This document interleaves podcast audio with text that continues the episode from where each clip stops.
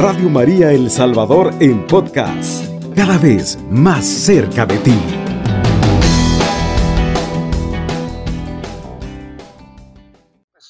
Vamos a hablar un poco de este acontecimiento hace muchísimos años, ¿verdad? Tan importante en nuestra iglesia. Los misterios de Fátima, las apariciones de la Virgen, un secreto que duró, fíjense, 83 años, y el milagro del sol, que vieron 50 mil personas, imagínense ustedes, 50 mil personas fueron testigos de eso que la Virgen hizo para que, pues finalmente le creyeran a estos tres pastorcitos eh, de las apariciones, ¿verdad? De ella y de los mensajes importantes para nosotros, para la iglesia. Que, imagínense, fue en 1917 y esos mensajes y, ese deseo de nuestra Madre Santísima sigue vigente hasta el día de hoy, en el año 2022. Y como siempre, como hizo nuestra Madre en la boda del Cordero, eh, nos lleva a Jesús. Jesús es quien hace los milagros, pero ella pues está cerca de él, eh, intercede por nosotros. Y así como estas personas en la boda del Cordero llegaron, ¿verdad?, a decirle a ella, y ella le dijo a Jesús que hiciera su primer milagro, de la misma manera, pues ella está dispuesta a pedirle al Señor Jesús que haga milagro por nosotros de acuerdo a nuestras necesidades, pero por sobre todo algo bien importante, de acuerdo a nuestra fe. Si nosotros creemos, todo es posible, dice la palabra de Dios. Entonces, el 13 de mayo de 1917, tres pequeños pastores portugueses del pueblo de Fátima, sus nombres eran Lucía, Francisco y Jacinta, recibieron varios mensajes de la Virgen María, además de anticipar la pronta muerte de dos de ellos. Una de las revelaciones fue guardada por la Iglesia hasta el año 2000, que decían que, y, cómo fue el hecho asombroso que presenció la multitud. La Iglesia Católica posee, nosotros poseemos la veneración especial a la Madre de Jesús, la Virgen María. Este culto tributado a ella se denomina hiperdulía. Hiper es un prefijo derivado del griego, que está en griego. Puede connotar un sentido más allá de, o sobre, o encima de. Eso es hiper. Este término podría traducirse como la mayor predisposición al, servidumbre o máxima disposición a la sumisión puesto que María, al ser visitada por el arcángel Gabriel para anunciarle su embarazo, respondió, hágase en mí según su palabra. Esto es la completa aceptación de la voluntad divina. El término hiperdulía sería el equivalente en el cristianismo a la aceptación de la palabra Islam para los musulmanes, es decir, sometimiento pacífico y sin reservas a la voluntad de Alá, en el caso de ellos, ¿verdad? De los musulmanes. Entonces, eh, de, y aquí están de las primeras enseñanzas de nuestra Madre Santísima, creo yo, para nosotros y que nosotros debemos de, buscar eh, imitar, ¿verdad? Eh, y es el hecho de, esa disposición del corazón que ella tuvo a decirle a Dios, hágase en mí según su palabra, no importando las consecuencias que eso traía de, de esa decisión, porque si nosotros recordamos, en ese momento ella estaba esposada con José, es decir, estaban prontos a casarse, y este hecho de pronto decir que ella, una niña virgen, estaba esperando un, bebé que claramente no era de su prometido, de José, pues eh, lo que le esperaba era morir y morir a pedrada. Pero tanta era la confianza, la convicción, la certeza eh, de nuestra Madre Santísima en Dios, que no dudó, probablemente como ser humano de pronto pueda que haya dicho, uy, pero esto me va a traer problemas, sin embargo, pudo más su fe, su confianza en Dios y dijo al final, hágase en mí según su palabra. Entonces nosotros como católicos, como hijos de nuestra Madre Santísima, a quien veneramos y, estimamos mucho, amamos mucho, eh, está la primera enseñanza de parte de ella para nosotros. Es decir, depositar nuestra confianza y nuestra fe absolutamente en Dios, sin temor, eh, creyendo que la voluntad de Dios es perfecta y, no dándole espacio al temor, a la duda en nuestro caso. Si Dios te ha pedido algo, eh, nuestra Madre Santísima nos enseñó con su propia vida a confiar ciegamente en Dios, porque eh, su voluntad es perfecta, decíamos, y siempre va a ser mejor que la nuestra. La Iglesia Católica, como la Iglesia Oriental y algunas de la Reforma, no adoran eh, a la Virgen María, jamás, nunca. Ni tampoco adoran estatuas o representaciones de ella o de los santos, como muchas veces se nos critica. mal hecho, sin conocer, nos atacan, ¿verdad? Porque nosotros en la iglesia, la iglesia nos enseña a adorar esto, adoramos a Jesús, adoramos a Dios. Es como tener la foto, ¿verdad?, de un ser querido. Entonces tenemos la foto de nuestros padres, eh, de pronto besamos la foto de un ser querido que ya falleció, que ya partió la presencia del Señor. A nadie se le ocurriría pensar que ese trozo de papel, que la foto, es el ser eh, fallecido, es, nuestra madre, nuestro padre, sino que con ese beso lo recordamos y reverenciamos su memoria. Lo mismo ocurre con las imágenes de la Virgen y de los santos, ¿verdad? Son de estatua sin ningún poder, pero nos recuerdan a quienes representan. Y lo que representan es algo grandísimo para nosotros como decíamos, nuestra Madre Santísima. Hoy, 13 de mayo, recordamos la aparición de la Virgen María en Cova de Iria, cercano a la ciudad de Fátima, en Portugal, es decir, a la Virgen de Fátima. Pero como considera la Iglesia Católica las apariciones, son llamadas revelaciones privadas y leemos en el Catecismo de la Iglesia Católica en su primer artículo 67, a lo largo de los siglos ha habido revelaciones llamadas privadas, algunas de las cuales han sido reconocidas por la autoridad de la Iglesia. Estas, sin embargo, no pertenecen al depósito de la fe. Su función no es la de mejorar completar la revelación definitiva de Cristo, sino la de ayudar a vivirla más plenamente en una cierta época de la historia, guiado por el magisterio de la iglesia, eh, el sentir de los fieles.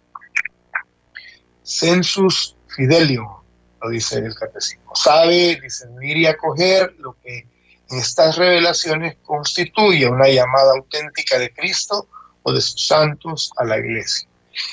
Es decir, que eh, la única revelación es la revelación definitiva de Cristo todas las demás apariciones o manifestaciones, sean marianas, como por ejemplo Nuestra Señora de Guadalupe, de Coromoto, de Laus, de la Medalla Milagrosa, de la de Salete, de Lourdes,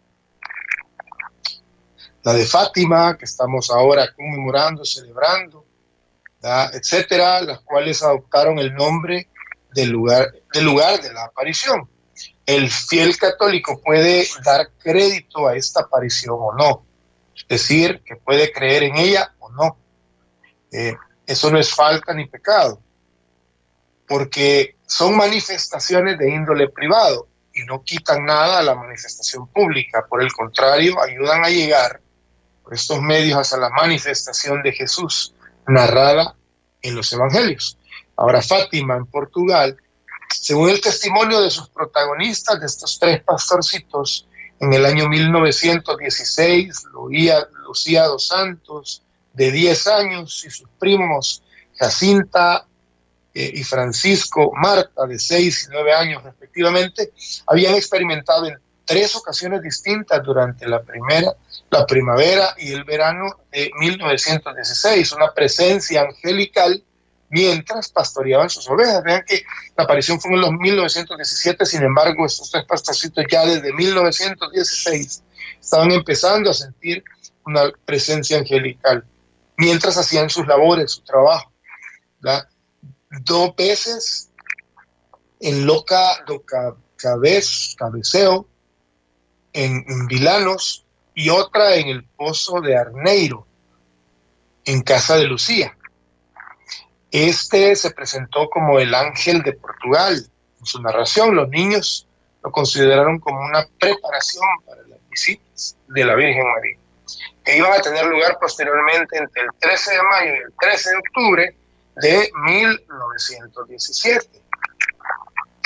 El domingo 13 de mayo de aquel año, de 1917, los tres niños fueron a pastorear sus ovejas como lo hacían de costumbre, eh, a un lugar conocido como Cova de Iria, cerca de su pueblo de Fátima, en Portugal. Cerca del mediodía escucharon un fuerte trueno que los llenó de pavor. Pero el día estaba soleado y sin una nube. Ellos intuyeron que detrás de las colinas estaba formando una terrible tormenta. Por lo tanto, comenzaron a juntar las ovejas rápidamente. Nuevamente otro estruendo los conmocionó.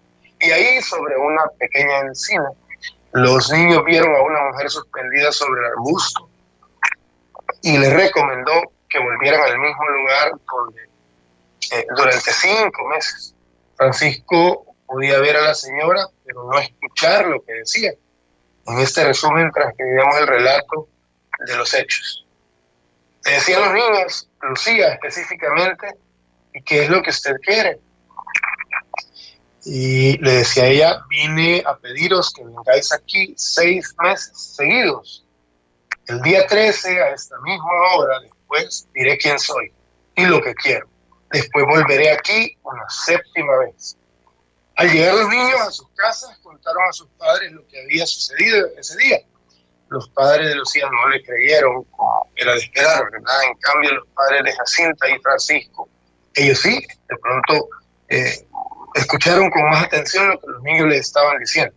A los padres de Lucía fueron incrédulos, incrédulos, los padres de, de Jacinta y Francisco, pues sí escucharon, sí atendieron el mensaje que los niños les estaban diciendo de eso que había acontecido y sí les creyeron. Entonces, sobre el 13 de mayo, ¿verdad? Ahora, el 13 de junio, eh, había como 50 personas. Ahí la señora les dice, ¿usted qué es lo que quiere? Nuevamente le pregunta a Lucía, quiero que vengáis aquí el 13 del mes que viene, que recéis el rosario y aprendan a leer. Después diré lo que quiero. Lucía le dice, eh, quería pedirle que nos llevara para el cielo. Sí, Jacinta y Francisco, me lo llevo en breve. Ahí es cuando les dice a los niños que Jacinta y Francisco iban a morir muy pronto. Pero tú quedas aquí algún tiempo más. Jesús quiere servirse de ti para hacerme conocer y amar. Él quiere establecer en el mundo la devoción, la devoción a mi inmaculado corazón, que era una de las cosas eh, que, que, la Virgen Santísima, la Virgen de Fátima quería, ¿verdad? Que nosotros tengamos devoción a su inmaculado corazón, que recemos el rosario, algo también importante que ella les pedía. Vamos a la primera pausa musical y luego seguimos con este importante tema. Cubriendo todo El Salvador, Radio María, 107.3 FM. Algo que yo quiero resaltar de hasta aquí, hasta donde vamos, del relato de, este acontecimiento tan importante para nosotros hasta el día de hoy, es como eh, estos niños, como, es de esperar. La inocencia y el atrevimiento de los niños, fíjense qué curioso, lo primero que le preguntan, primero le preguntaron que, quién era, ¿verdad? Pero, pero algo que me llama la atención es que los niños le dicen, y vamos, y vamos a ir al cielo me, llama la atención y, me deja una enseñanza importante y, yo creo que por eso los escogió a ellas, a ellos, la Madre Santísima, para poder revelarse y dar estos mensajes tan importantes que trascendiera, que iban a trascender a lo largo de la historia y tocando la humanidad entera, eh, porque imagínense cuál era su, lo que ellos buscaban, lo que ellos querían, siendo niños, siendo tan pequeños. Lo primero que le dicen es, y vamos a ir al cielo me llama la atención, como les decía, y, una gran lección para nosotros los, católicos, los cristianos, que esa debería de ser nuestra meta principal, pero a veces de pronto nos distraemos en, las cosas de este mundo, eh, en las preocupaciones, en la angustia, en las aflicciones, en el corre-corre, en el día a día, y perdemos de, de vista eso que debería de ser nuestra meta principal.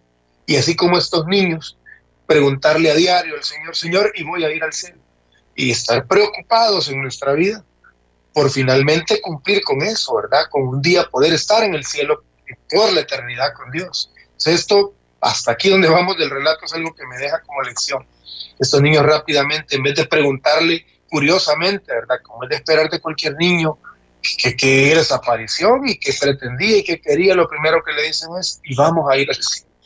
Me llama la atención y es una gran enseñanza para nosotros. Estar presente y consciente en nuestra vida permanentemente. El deseo de hacer todas las demás cosas a un lado que no interesan y buscar ir al cielo para estar con en la eternidad con el Señor Jesús y con nuestra Madre Santísima. Qué importante.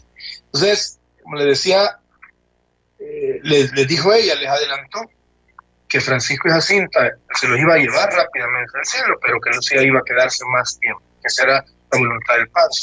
Ahora, Francisco y Jacinta Marta cayeron enfermos en diciembre de 1918, esto casi un poco más de un año después de esta primera aparición. Francisco no se recuperó y murió, murió el 4 de abril de 1919, dos años después. Jacinta mejoró algo su salud, pero al poco tiempo sufrió eh, una complicación en su enfermedad y fue internada en el hospital de Villanova eh, en el verano de 1919 Luego fue trasladada a Lisboa y murió el 20 de febrero de 1920.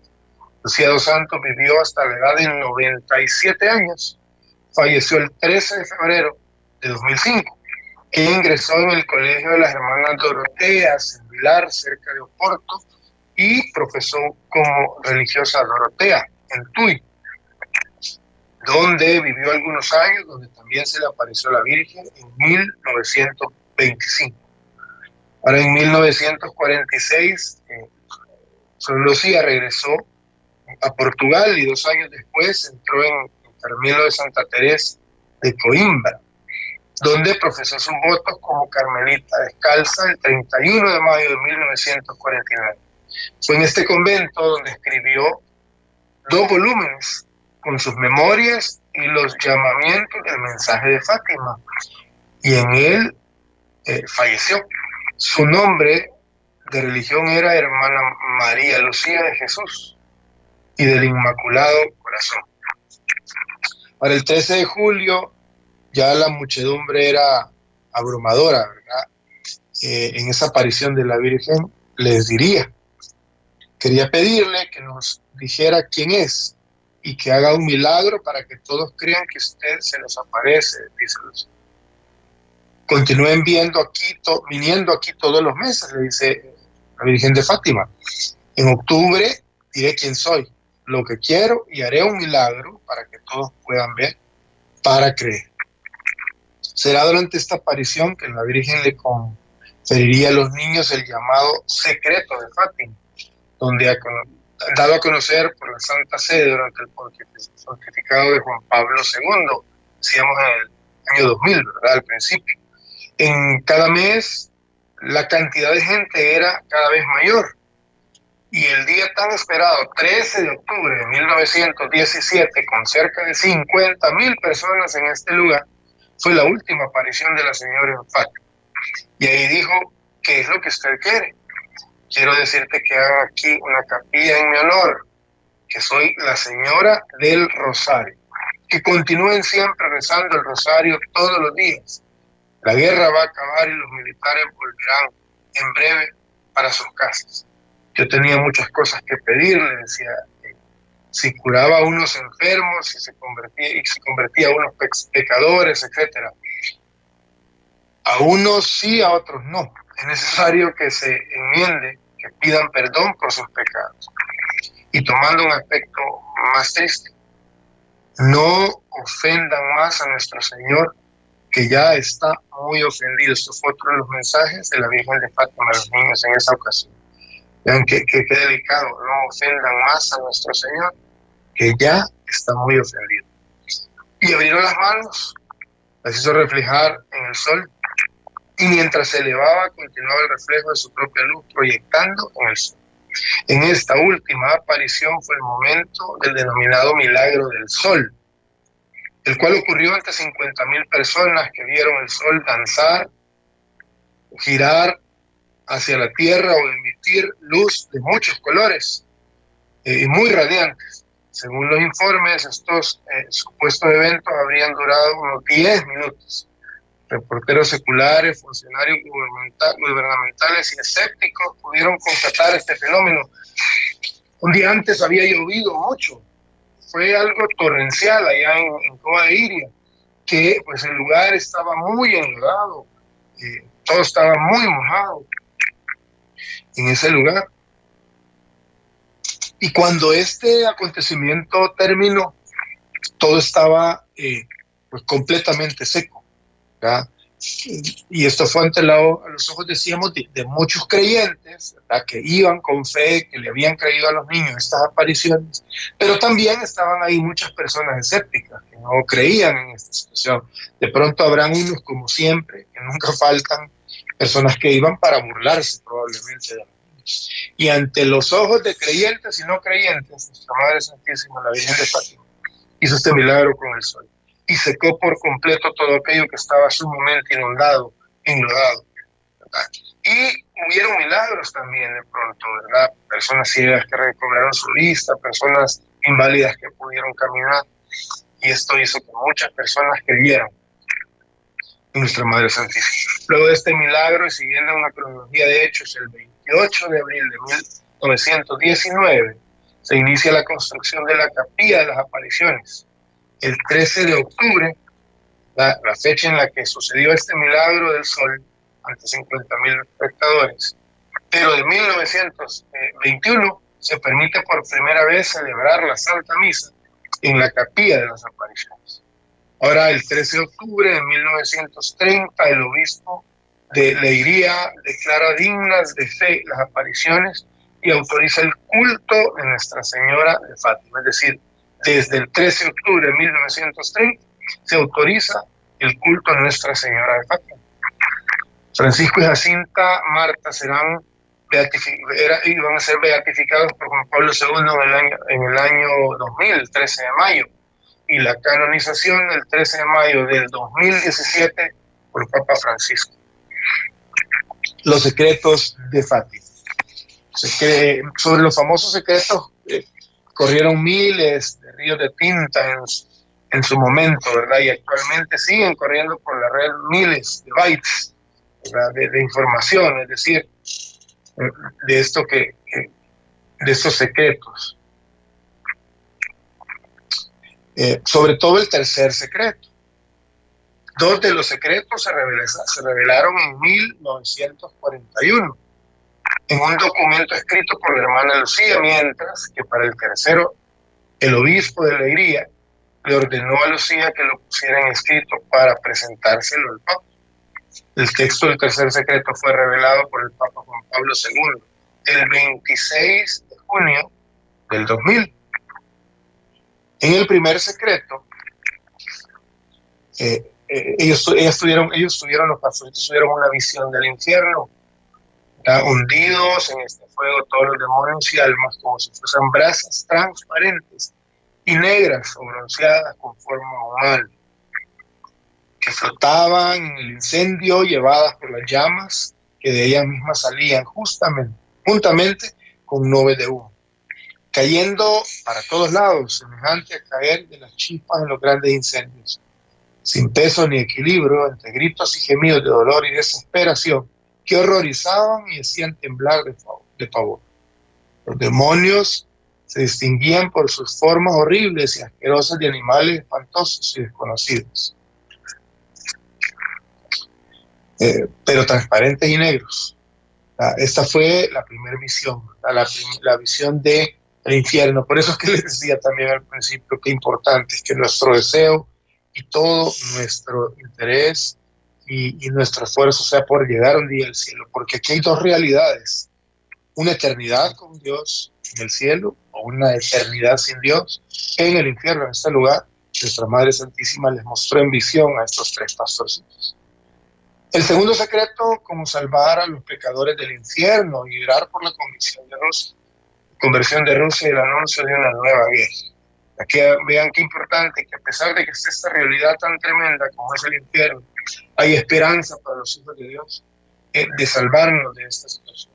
Todos somos pecadores, nadie eh, puede decir que no lo es. Sin embargo, qué bueno que tenemos en nuestra iglesia el sacramento de la reconciliación para estar poniéndonos a cuenta cada momento con Dios y estar en paz con Dios en nuestra vida, para que el día que estamos llamados a su presencia, pues en alguna medida tengamos esa esperanza de ir al cielo y estar en la eternidad con nuestro Señor. Vamos a la siguiente pausa musical y luego seguimos con esto. Cubriendo todo El Salvador. Radio María, 107.3 FM. Entonces decíamos, el segundo secreto era cómo salvar a los pecadores del infierno y orar por la conversión de Rusia y el anuncio de la nueva guerra. Ven cómo, eh, si vemos la situación actual, ¿verdad? muchos años después, en el 2022, cómo sigue siendo esto eh, vigente, real y, actual. Eh, importante conocer el medio por el cual podemos salvarnos como pecadores del infierno y debemos de seguir orando por la conversión de Rusia y el anuncio de una guerra. Eh, se hicieron lo que, si hicieran lo que digo, dijo, se salvarán muchas almas y tendrán paz. La guerra va a acabar, pero si no dejan de ofender a Dios, en el reinado de Pío XI comenzará otra peor. Cuando vean una noche alumbrada por una luz desconocida, sepan que es la gran señal que les da Dios de que Él va a castigar al mundo por sus crímenes, por medio de la guerra, el hambre y las persecuciones a la iglesia y el Santo Padre. Para impedirla, vendré a pedir la consagración de Rusia a mi inmaculado corazón y a la comunión reparadora en los primeros sábados. Si atendieran a mis pedidos, Rusia se convertirá y tendrán paz. Si no, esparcirá sus errores por el mundo promoviendo guerras y persecuciones a la iglesia. Los buenos serán martirizados. El Santo Padre tendrá mucho que sufrir. Varias naciones serán aniquiladas. Por fin, eh, mi corazón inmaculado triunfará. Ahora, el tercer secreto, este fue revelado durante la ceremonia de la beatificación de los videntes, Francisco de Jacinta. Hermana Lucía estaba todavía viva y participó de la ceremonia. Qué, qué importante, ¿verdad? El Papa Juan Pablo II anunció por medio de su secretario de Estado, el cardenal Angelo Sodano, que había decidido hacer público el, texto del tercer secreto. Unos pocos meses más tarde, el texto fue dado a conocer por la Santa junto con un análisis del significado del texto. El texto dice, y vimos en una luz inmensa que Dios, algo semejante a como se ven las personas en el espejo, cuando delante pasó un obispo vestido de blanco, tuvimos el presentimiento de que era el Santo Padre. Vimos varios otros obispos, sacerdotes, religiosos y religiosas subir una escabrosa montaña encima de la cual estaba una gran cruz de tronco tosco, como si fuera de alcornoque, como la corteza. El Santo Padre, antes de llegar ahí, atravesó una gran ciudad media en ruinas y, medio trémulo, con andar vacilante, apesumbrado de dolor y pena. Iba orando por las almas de los cadáveres que encontraba por el camino. Llegando a la cima del monte, postrado de rodillas a los pies de la cruz, fue muerto por un grupo de soldados que le disparaban varios tiros y flechas. Y asimismo fueron muriendo uno tras otro los obispos, los sacerdotes, religiosos, religiosas y varias personas seglares caballeros y señoras de varias clases y posiciones. Bajo los dos brazos de la cruz estaban dos ángeles, cada uno con una jarra de cristal, en las manos recogiendo en ellos la sangre de los mártires y con ellos irrigando a las almas que se aproximaban a Dios. El cardenal en ese momento, cardenal eh, Joseph Ratzinger, luego Papa Benedicto XVI, ¿verdad? escribió lo, lo siguiente, no se revela ninguna, ningún gran misterio, no se ha corrido el velo del futuro. vemos a la iglesia de los mártires del siglo apenas transcurrido, representada mediante una escena descrita con un lenguaje simbólico difícil de descifrar. Gran desilusión para los conspiranoicos y otros augures de los que decían el terrible y apocalíptico tercer secreto, ¿verdad? No hablaba de una invasión de marcianos, extraterrestres, ni del fin del mundo, como muchas personas creían que, era el, tercer secreto. ni de una catástrofe de zombies atragantándose con cerebro. Por consiguiente, de acuerdo a este relato de los acontecimientos acaecidos en Coa de Iria, Fátima, todo queda a la fe del creyente. Para quien cree, todo es posible. Para quien no cree, todo es imposible. Ahora, lo primero, decíamos siete aspectos importantes que debemos nosotros eh, tener presentes con la aparición de la Virgen de Fátima. Lo primero es que la Virgen se apareció seis veces en Fátima. Aunque suele hablar de la aparición de la Virgen de Fátima, en realidad fueron seis las veces que María se apareció a los pastorcitos. Decíamos, ¿verdad? Lucía y sus primos Francisco y Jacinta Marto vivían en el pueblo de Aljustrel, en Fátima, y trabajaban como pastores en el rebaño de su familia. Decíamos, ¿verdad? El 13 de mayo se apareció la Virgen a ellos, pero les dijo que llegaran los 13, el mismo día 13 de los siguientes meses, por, por cinco meses más.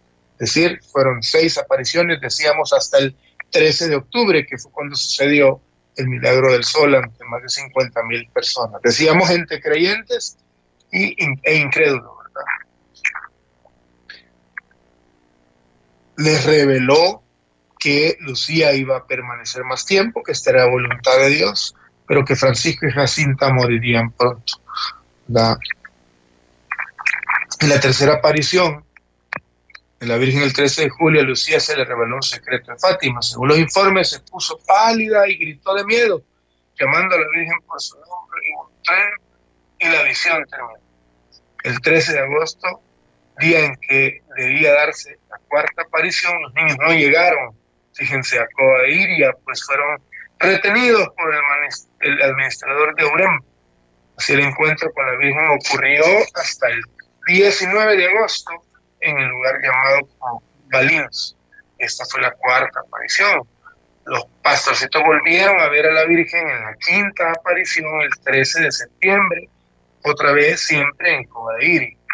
En la última aparición, decíamos, el 13 de octubre de 1917, cuando se da el denominado Milagro del Sol. hay muchos testimonios de la aparición a los pastorcitos. Como el sol empezó como a bailar y a cambiar de colores. Se secó todo lo que estaba mojado, decíamos, por una gran tormenta del día anterior. Ahora, el segundo aspecto importante es que tal como eh, la Virgen lo, se los había dicho, Francisco y Jacinta murieron pronto, dos, tres años después de la primera aparición, ellos cayeron enfermos eh, y pues no, nos salvaron, pero ya, ya, había sido dicho por nuestra Madre Santísima, de eso iban a ir al cielo pronto. Y Lucía se hizo religiosa. Fíjense que una pandemia, precisamente, que estamos pasando en este momento en todo el mundo, de la, gripe española arrasó Europa en 1918. Y esta mató cerca de 20 millones de personas. Y en cuenta, ¿verdad? Fue cuando se fueron Francisco y Jacinta. Contrajeron la enfermedad ese año y fallecieron en el 1919, en el 1920. Mientras Lucía, su prima, ingresaba al convento de las hermanas Doroteas. La Madre de Dios le dijo, ha llegado el momento en que Dios le pide al Santo Padre, en unión con todos los obispos del mundo, hacer la consagración de Rusia a mi inmaculado corazón, prometiendo salvarla por este medio. El 13 de octubre 1930, el obispo de Leiría, 1930, ahora Leiría Fátima, proclamó que las apariciones de Fátima eran auténticas. Entonces decíamos, como número uno, nuestra Madre Santísima, la Virgen de Fátima, se apareció a los pastorcitos seis veces. Número dos, Francisca, Francisco perdón, y Jacinta, como les había dicho, murieron pronto, pero Lucía se hizo religiosa. Y Dios quiso así que ella se mantuviera a lo largo del tiempo para, eh, por un lado, eh, trasladar los mensajes que la Virgen les había dado, por otro lado, para eh, promover o provocar que se hiciera esto del, Inmaculado Corazón, ¿verdad? la devoción del Inmaculado Corazón de la Virgen Santísima. Como número tres, como tercer aspecto importante, Sor Lucía escribió El secreto de Fátima 18 años después de la aparición. Entre 1935 y 1941, por orden superior, Lucía escribió cuatro memorias de los acontecimientos de Fátima. Como cuarto aspecto importante, la tercera parte del secreto de Fátima fue leída por varios papas, por varios, es decir, cabezas eh, de la iglesia. Este es el cuarto aspecto importante.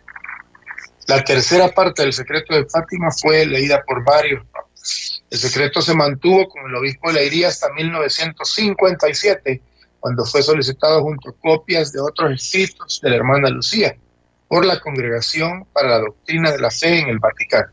Según el cardenal Tarciso Bertone, el secreto fue leído por San Juan Pablo XXIII y San Pablo VI.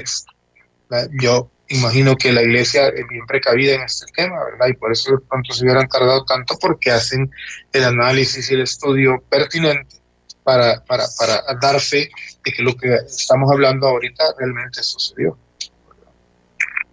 Juan Pablo II, por su parte, pidió el sobre que contenía la tercera parte del secreto. Tras el intento de asesinato que sufrió el 13 de mayo de 1981, después de leer el secreto, el Santo Padre Juan Pablo II se dio, eh, San Juan Pablo II se dio cuenta de la conexión entre el intento de su asesinato y Fátima. Fue la mano de, la, de madre, dice que la trayectoria de la bala. San Juan Pablo II decidió que se hiciera público en el año 2000. Lo, la quinta aspecto importante que son las claves del secreto, y esto es importante. Las claves del secreto es, para nosotros, y sigue siendo vigente este mensaje, y lo agarremos como nuestro esta noche, es arrepentimiento y conversión. ¿Verdad?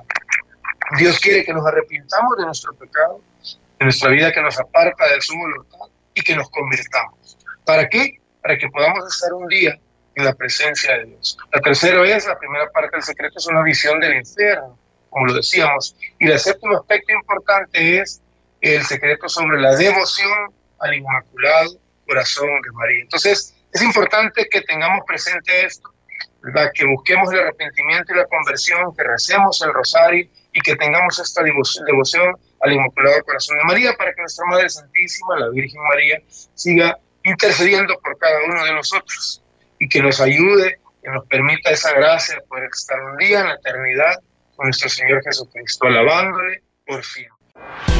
Cubriendo todo El Salvador, Radio María, 107.3 FM.